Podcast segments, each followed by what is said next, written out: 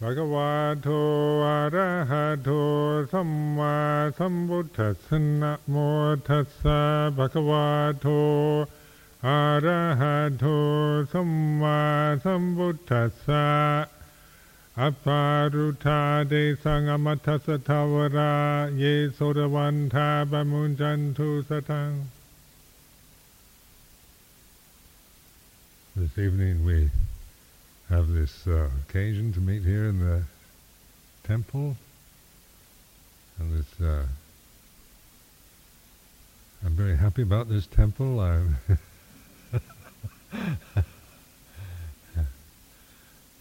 when uh, before we built it, I had all kinds of uh, of uh, thoughts of dread and all kinds of it's rather taking on a lot to build for a poverty-stricken alms mendicant like myself to build a temple in Hertfordshire.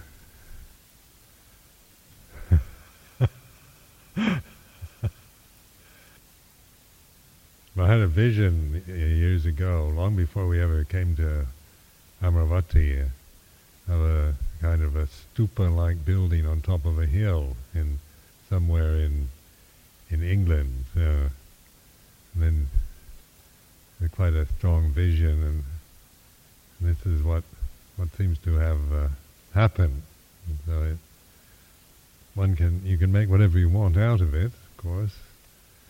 Uh, some people see the temple and they see it in terms of aesthetics, or some people in terms of its functional or practical or uh, all kinds of ways of looking at it.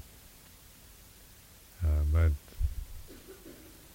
a temple is a is a place for contemplation, and the contemplation temple, uh, Latin word templum is the place to go to uh, contemplate, to in contemplation, as we use it, it means a kind of meditation where you open the mind. You is what we're doing. We're not. It's not just thinking. It's not an, uh, a, a, process of thinking and analyzing logically. But it, contemplation is where you you're opening your mind to to that place of silence, and so that truth can speak panya can arise, or wisdom can be used. and so this is a, a this uh, this is a physical temple, a building designated for uh, it's a it's a this uh, limestone part here that you're sitting on is is uh, called a sima boundary, or it was properly laid down as a place for ordination and conducting sangha business.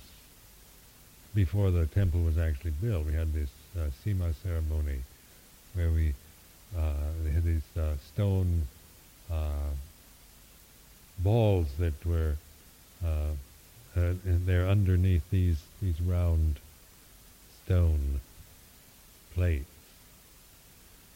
they were they're buried in the ground, and there were eight of them and uh, so they, uh, it's, a kind of put into the ground, and then then eventually with these we'll have proper marking stones made to put in these circles, and, these, and that will designate the uh, ordination boundary, the Upasampada boundary. So that that is according to Vinaya. There's a Sima boundary at Chithurst, which is outside. Mean, many of you seen that on the lawn outside of Chithurst house, where we uh, usually conduct the ordinations. And then the Harnham uh, Temple in Northumberland is also has a Sima. So there's three Simas here in England. And I think Wat Buddhapadipa, the Thai temple, is a Sima.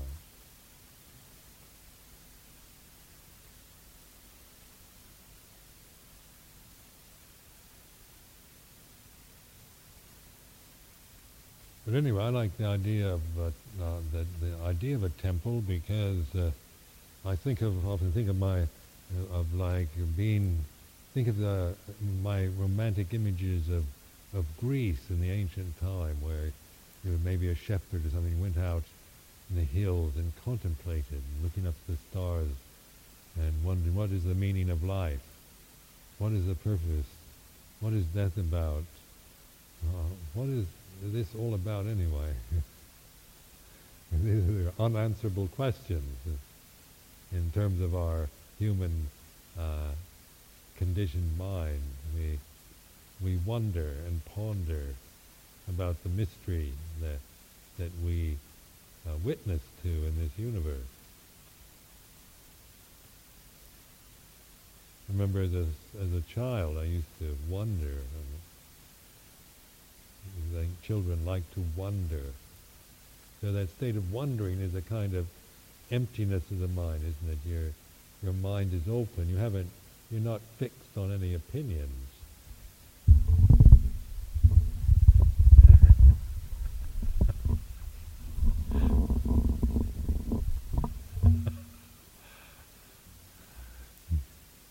like a child's mind, innocent, somebody that's fairly innocent isn't doesn't have a lot of views uh, and positions and axes to grind and causes to fight more and, and all that. So their children's mind in the state of innocence usually wonders, what is the meaning? Why was I born? How did, how did I get born? And what happens when we die? What is the meaning of life? And so like like wondering, isn't it? It stops the mind. What is the meaning of life? And then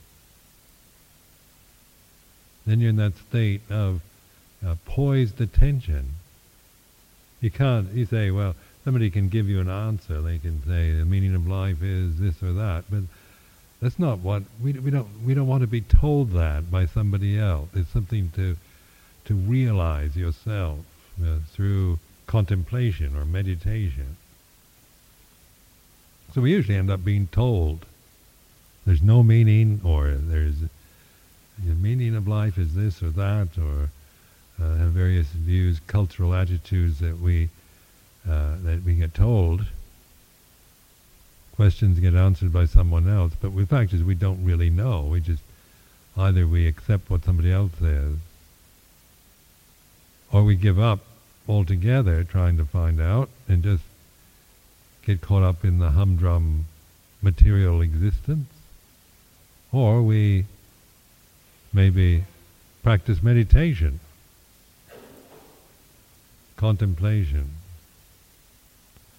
So the real temple is is an inner one, isn't it? It's that still point, uh, that still place within yourself where you rest when you let go of everything, when you're not caught up into your attached to all your emotions, your opinions, views, thoughts, memories, sense of yourself, worries about the future, regrets about the past, and that whole samsaric mess, when we let go of that, then we kind of recognize that still place, the templum, the place of contemplation. So in this retreat, trying to bring that into uh, back to your to remember it to so that you you begin to return to that inner templum and trust in it more in order to uh, um, understand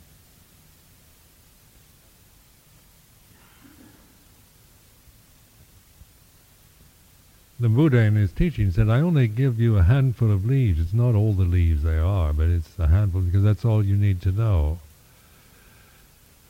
So that's a significant statement. That there's a lot more to to on this on this in this realm of samsara and conditioned phenomena. I mean, it's an ongoing, changing, relentless kind of, variations. Uh, on themes and conditions and states and and uh, shapes and forms and colors and uh, all sizes from vast to minute.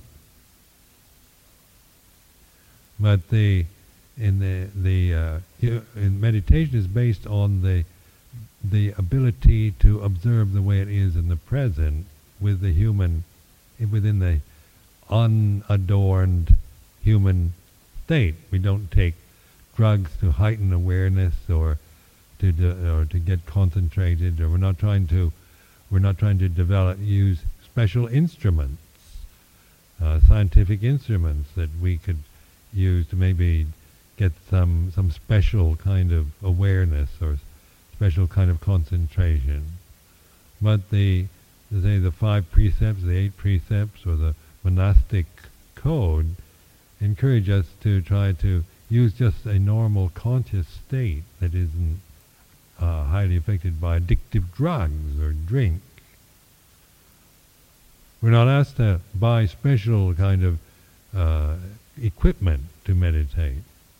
We just use what we have the body, the mind, the way it is.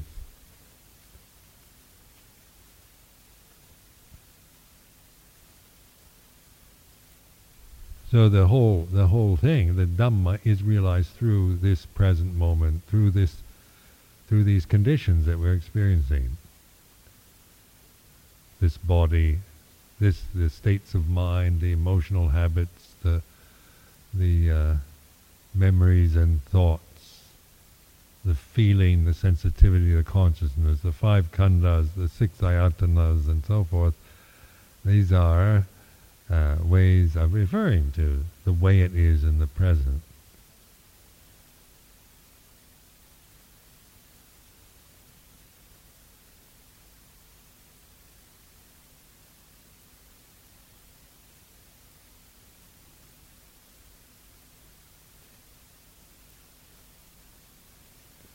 Buddha Rupa was made in Thailand uh, last year, and uh, and it was made especially for this temple. And the Sangharaja, the Supreme Patriarch of Thailand, gave it its name, the Buddha Dhamma Jakramaravati. And we asked the Supreme Patriarch in Bangkok if he would name it, which he did. Then the mudra of this is a kind of blessing, teaching mudra, uh, and it's the, the Buddha Rupa that Ajahn Chah brought to England when we first arrived in England 21 years ago, 1977. Uh, he brought a Buddha Rupa, little brass one about this high, with this mudra, like that. So it seems to have stuck. The, the Buddha Rupa at also has that same same mudra. And in the palm of the hand is a Dhammacakka, the, the wheel.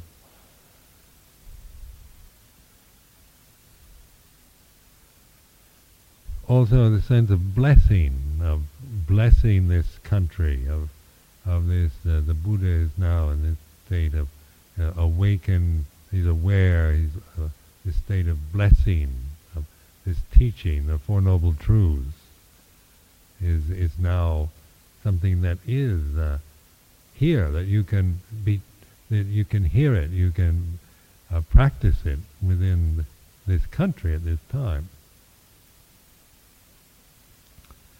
Then the style is uh, is basically uh, uh, the the Sukhothai period, uh, copied from that, but modernized, and the robe has has folds and uh, drapes on it. They wanted we wanted to have a nice kind of robe covering it. The Sukhothai very tight fitting, uh, so that the b- body contours and the that are seen completely. And this, uh, being English, we didn't think uh, that that that kind of rupa would be appreciated. We want to have a more modest looking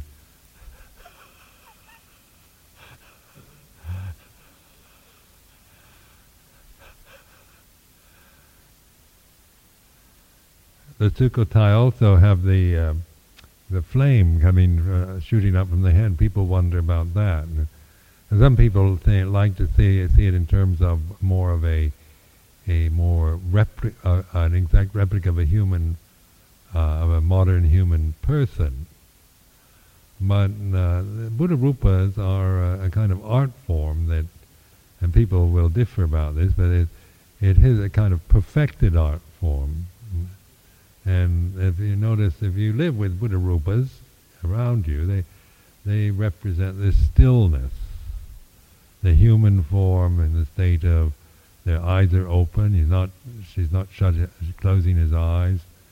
He's a, he's uh, the, the rupa is sitting there, uh, and in the state of attention. He's not blissed out. In, he's not in another realm, and he's not uh, criticizing anything or making it, you know or or fed up or disgusted with anybody. It's just uh, this, the, uh, this hu the human consciousness, uh, a human being state of that perfect still attention, where one is not caught up into the emotional turmoil of love and hate and like and dislike. And of course, the Buddha Rupa was uh, at the time of Buddha, and for three or four hundred years after, there were no Buddha Rupas. That started through the uh, contact with Greece, actually, the, producing the human form. And so the early uh, Buddha Rupas, called the Gandhara Rupas, are, look quite Grecian. They have kind of Greek hair, uh, coiffed in a, in a Greek style, kind of Greek-looking European faces. But the the art form itself is definitely uh, Indian and Asian because it, uh, European art never developed the still the human form in a state of stillness and enlightenment. That way, our our sculptures of the human uh, human body are usually in in great showing uh, either passions of, or the or kind of pride. I go. I remember in being in Paris one time, and just noticing all the this, the uh, sculptures in the public parks and the galleries where they're all men and women in various states of passion,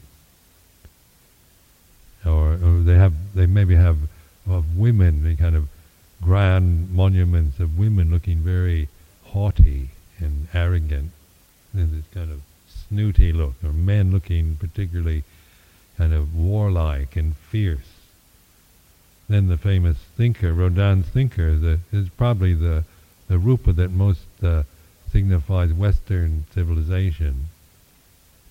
Suffering and caught in your own thoughts with a headache, feeling like.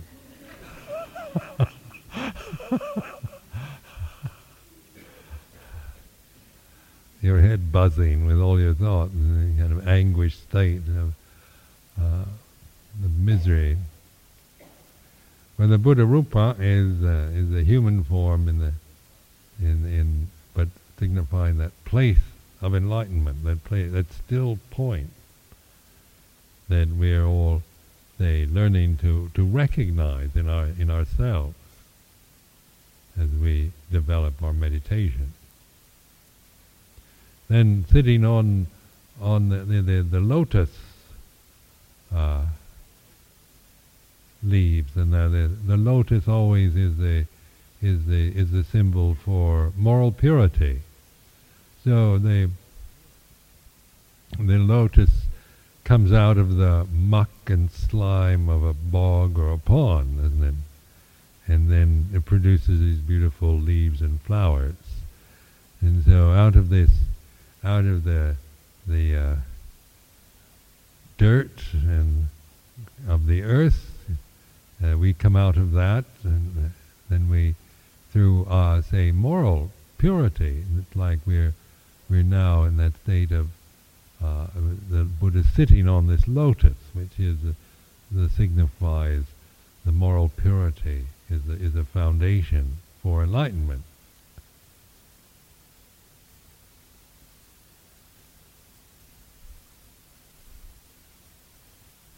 And morality now is something that is uh, much needed in the world because if you listen to the world's problems uh, the news and uh, or read the newspapers, uh, there isn't much uh, agreement on moral behavior anymore.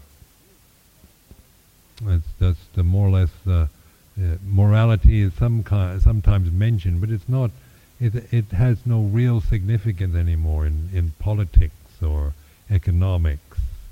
It's profit and power and materialism that that are are important now, and when people are talking about um, governing a country, there's some kind of concession to morality is a good thing, but it, it, it's the kind of uh, you know it's kind of more of a obiter dictum rather than a, than a significant statement or the focus.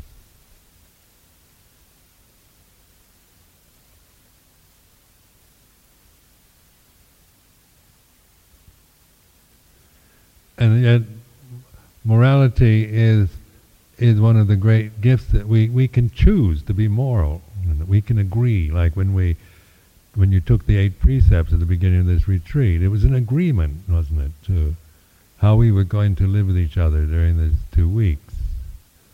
So we we have an agreement. We come to an, a consensus that we're we're going to live within these precepts uh, in regards to action and speech. And so this is a, a moral decision where we we we ask for the precepts and then as a way of of affirming our commitment to this life to live together in a way that we're not causing each other in, in any intentional way any uh, misery or suffering where we we have a, a level of trust confidence with each other. Not like the law of the jungle where you know you have to be aware because uh, you leave your your room, somebody might come and take your money, or you you, you don't know what's going to happen uh, because there's you know it's each one for themselves. Law of the jungle, survival of the fittest. But in a human state, we we we we can make moral agreements in which we learn how to support each other, help each other through life in a way that is uh, emphasizing harmlessness, physical harmlessness, respect for each other's right to live, for each other's property, and responsibility for speech and language and so forth. So that morality is this is is one of uh, you know you can see a need on the on the international level for moral agreement. For one thing, like war, to to uh, to to everybody to agree to panatipata would be great improvement. That's the first precept. Not to intentionally kill other humans, to stop war, in other words. That could be, uh, uh, you know, a very, that would be quite a remarkable statement uh, internationally. And I think all religions could agree to that. And and even atheists and people who who were against religion would not object to panatipata as a as an agreement, a moral agreement of develop harmlessness, honesty, truthfulness, uh, personal integrity, responsibility. These these are the, this is the foundation for enlightenment because then we can uh, uh, then we can we can really look at the forces that that affect us in life, the good and the evil. Last night's talk was about the shadow or the dark side, and and and this this Buddha say, or when we're in the state of of moral purity and in this still point, then we can look at evil forces or the dark side recognize them without being afraid or being overwhelmed because of this protection.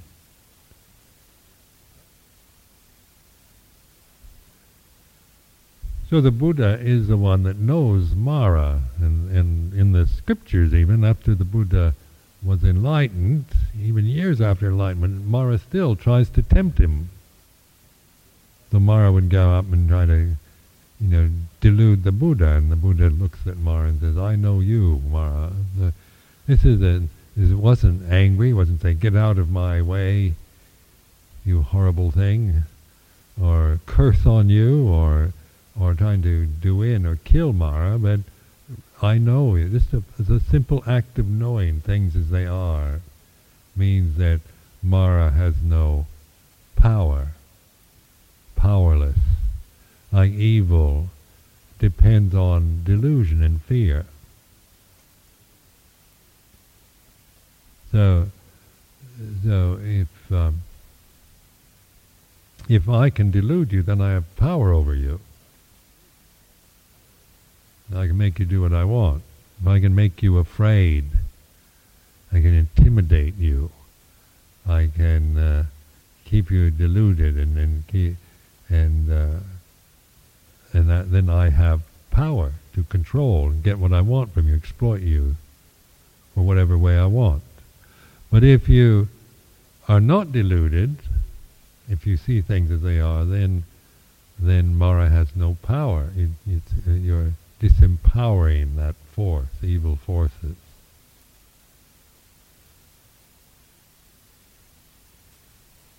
they still are what they are, and they come and go, but they they're powerless because you're not empowering them through your through ability to be awake, aware, see things, understand things as they really are. This is to realize the Dhamma. Sanditthiko, Akaliko, Ehipassiko, Panayiko, Bhajatang, Dhamma.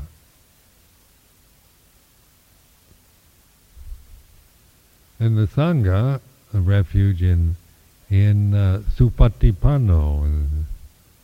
Su is, uh, is a prefix, always meaning good, positive. Patipanno is one who practices, good practicer. This means we take refuge in the actual practice of meditation, practice of Dhamma. We're not just kind of believing and and and uh, having uh, kind of ideas about it, but we actually develop it, cultivate it in practice in daily life. Uju Patipanno. Patipanno uh, means to practice, put into practice. It's straight, it's direct. And what we do is very direct. It's not uh, beating around the bush. You go right to it. Awake now. So you awaken. The simple act of being awake is a direct teaching. Seeing things as they are now, here and now. It's not like practicing now in order to see the Dhamma uh, next year. Seeing Dhamma now. So it's this this sense of direct realization. More and more we're we're letting go of the tendencies to procrastinate, to believe in the perceptions of time, the perceptions of self, the worldly delusions, to this trust, trusting in this state of pure awakened awareness. So in the, this retreat now was remainder of it for the rest of this week is get this idea of this that which is awake and and observing before thinking starts.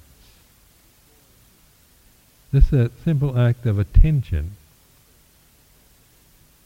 which you you can't get behind. You can't see yourself paying attention, but you can pay attention, hmm. and then you can see yourself as you arise in thought or feeling, in the sense of I am, me and mine, comes up. But you're paying attention to the, the, the, the personality, the sense of yourself as, that comes through thought, through emotion, through memory, and you're seeing it as an object rather than becoming that personality.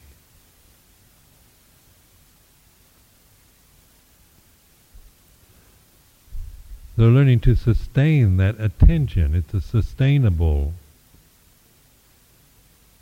ability, isn't it?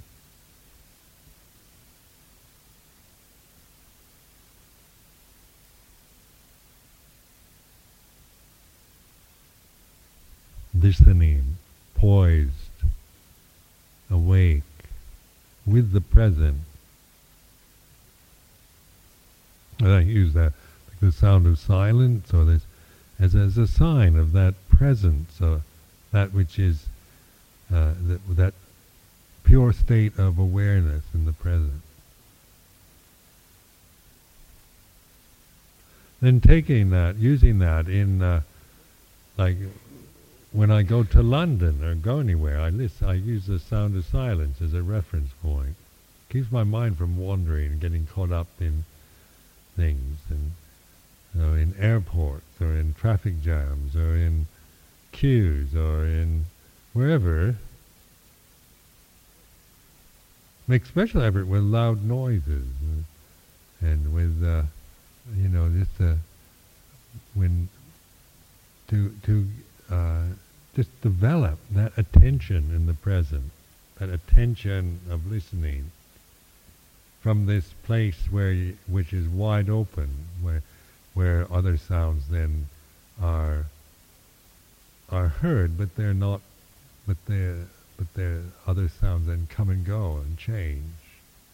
But that silence is the background, and we're in that state of awareness, in that, in that pure kind of universal listening, silence, where the conditioned realm arises and ceases. So then you realize no self, because it's not personal. It's not Ajahn Sumedho anymore doing it. It's it's you, you're realizing you're that's a universal intelligence. It's not personal, not mine. It's not in my head. It's not in my brain. Not uh, you can't. You know, when it, as soon as I start claiming it as mine, I'm off the track. I'm caught in the perception of myself and uh, as a person. And that pure state of awareness, that attentive state, the Buddha, it's the Buddha mind, the Buddha knowing, it's universal. We're seeing the oneness, realizing the oneness rather than how it seems like we all think the worldly view is that we're all individual people with our, our minds are in our heads. That's most Europeans where their minds, they point to their brain. Asians usually point to their heart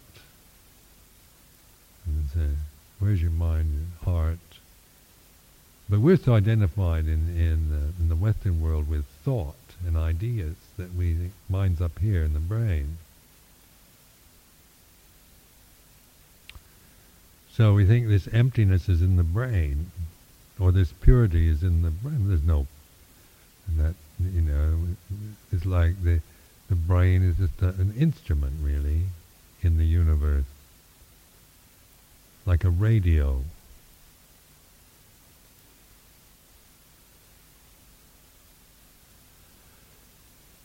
Then the conditioning, well, the personality, the person comes through conditioning. And so you, why do I think I'm Ajahn Sumedho rather than, than Sister Thanasanti?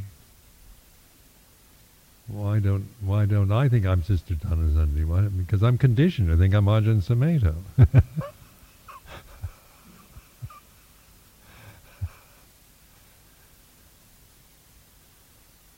it's obvious, isn't it?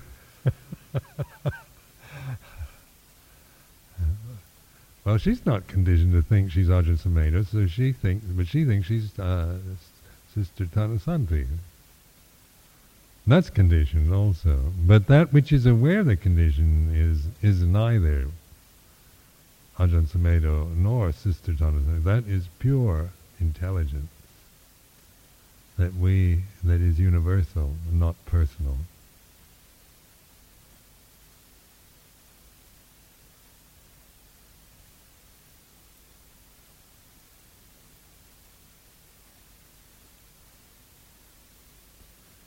Back to the condition. Why do I think what nationality are I? I'm American, and then then uh, Samanera Attilo he thinks he's Australian.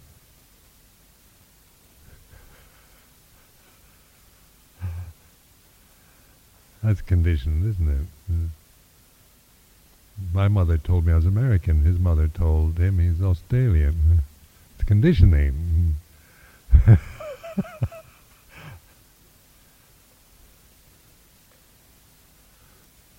but in terms of that which is aware, that is neither American nor Australian. It's not conditioned by culture.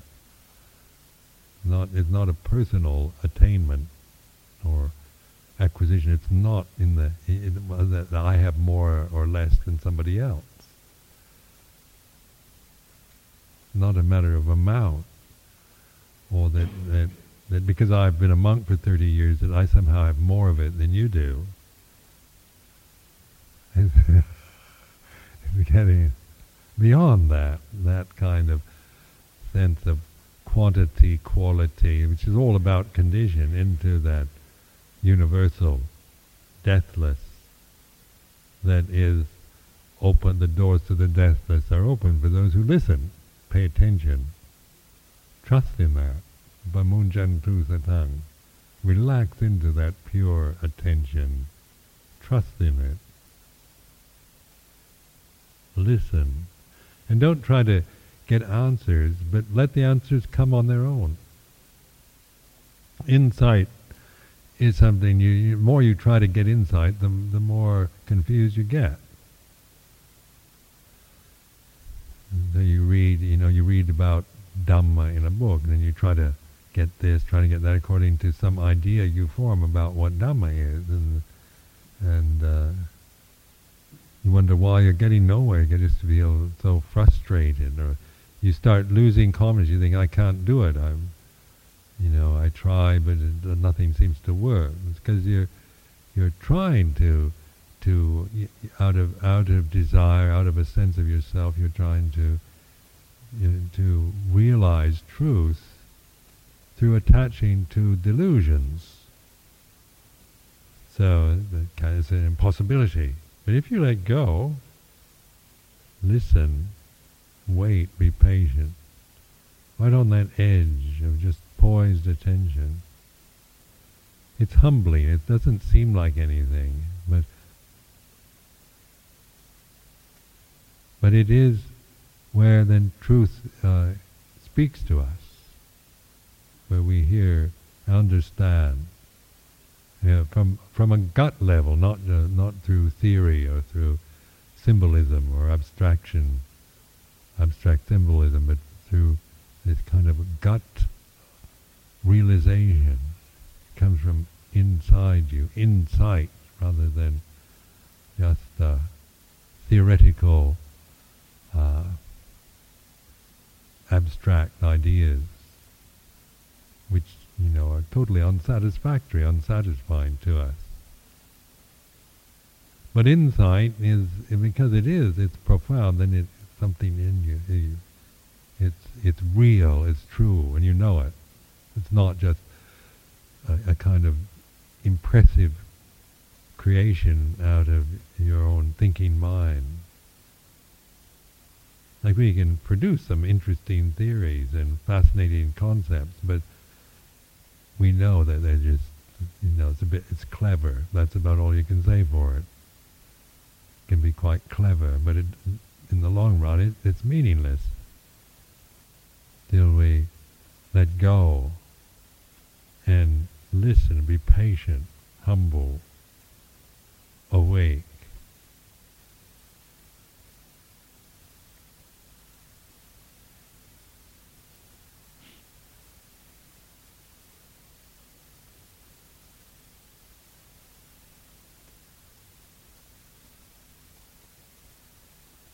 Materials of this temple are very nice. This green oak is a the structure was made in a workshop near Bath, and uh, it's the old kind of way of building, uh, pre-industrial European style with pegs and everything is cut in the in uh, to fit perfectly, and using wooden pegs rather than nails. And it's been it's a skill now, a craft that's being revived here in Britain as here in, in Britain that died out for 150 years hardly, and people just haven't used it. The Industrial Revolution. But they've still kept the craft alive in countries like Germany or France. So now they're reviving it here. The old Globe Theatre that they rebuilt in London is this same kind of construction. And so it has a, a kind of just the, the kind of simplicity of it, like a big barn, uh, a kind of st- a strength of, of, of oak that lasts uh, hundreds and hundreds of years.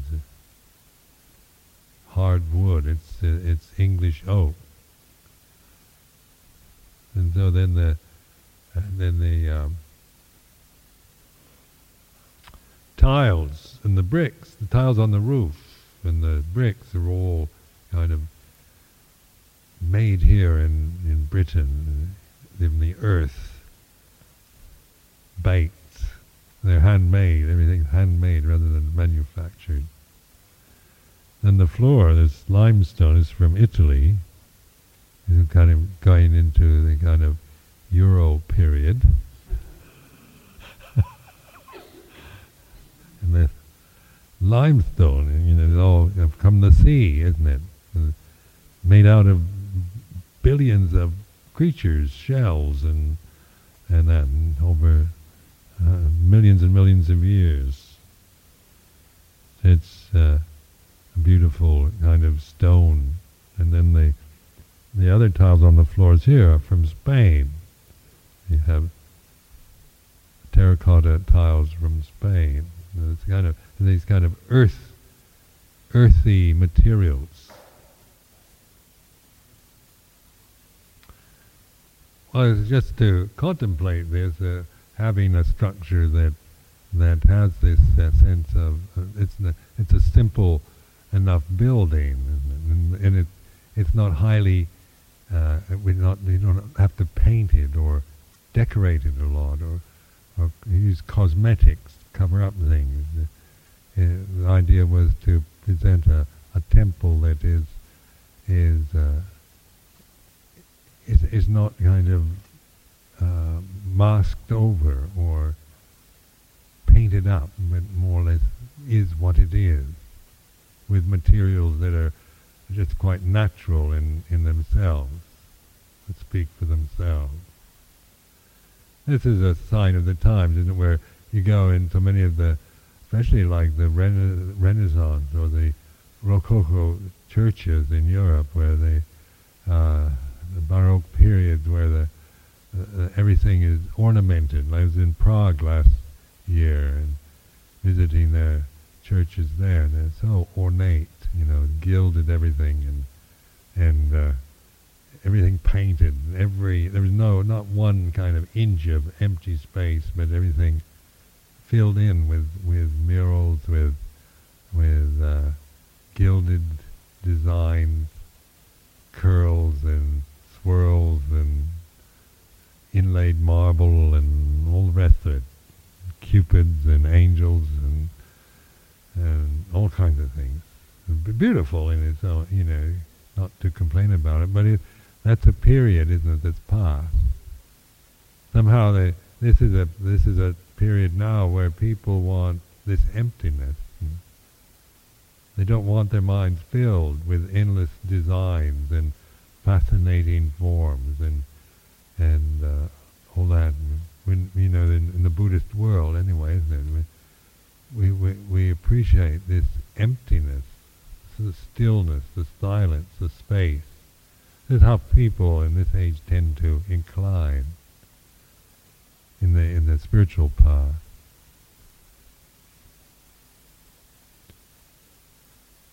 But it is uh, the for me it fulfills the the uh, wishes, my wishes. Uh, have a building of this, a temple of this kind here in England, and where uh, the silence is present, and where your mind, when you come in, you suddenly you you can kind of let go of all the worldly pressures.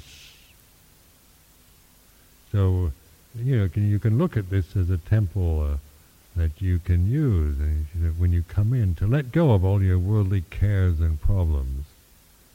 Leave them outside and come in and uh, sit in silence. And it helps to remind you of that. I mean, you can't just spend your life here in the temple, but it is uh, it gives you that kind of reminder. It gives you a place, a space to come to that that helps you to to remember because we do forget. Next week you'll go home and you get caught up again in all your busy lives, and then you forget all this. But you also will remember. So when you you leave, uh, you know the insight you have, you will, you know, really value those and use them in a skillful way to remember. Remember the Dhamma, here and now Dhamma, the silence, the uh, remind yourself to pay attention, to listen, to look, to relax, to be in the present rather than always struggling to do something, hoping that you'll have time later on to relax on your holiday. And by the time you go on your holiday, you're so stressed out, you, you don't relax, you just kind of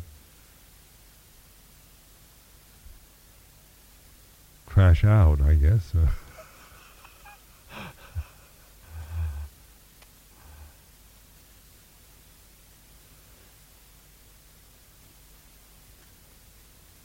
so I offer this as a reflection for this evening.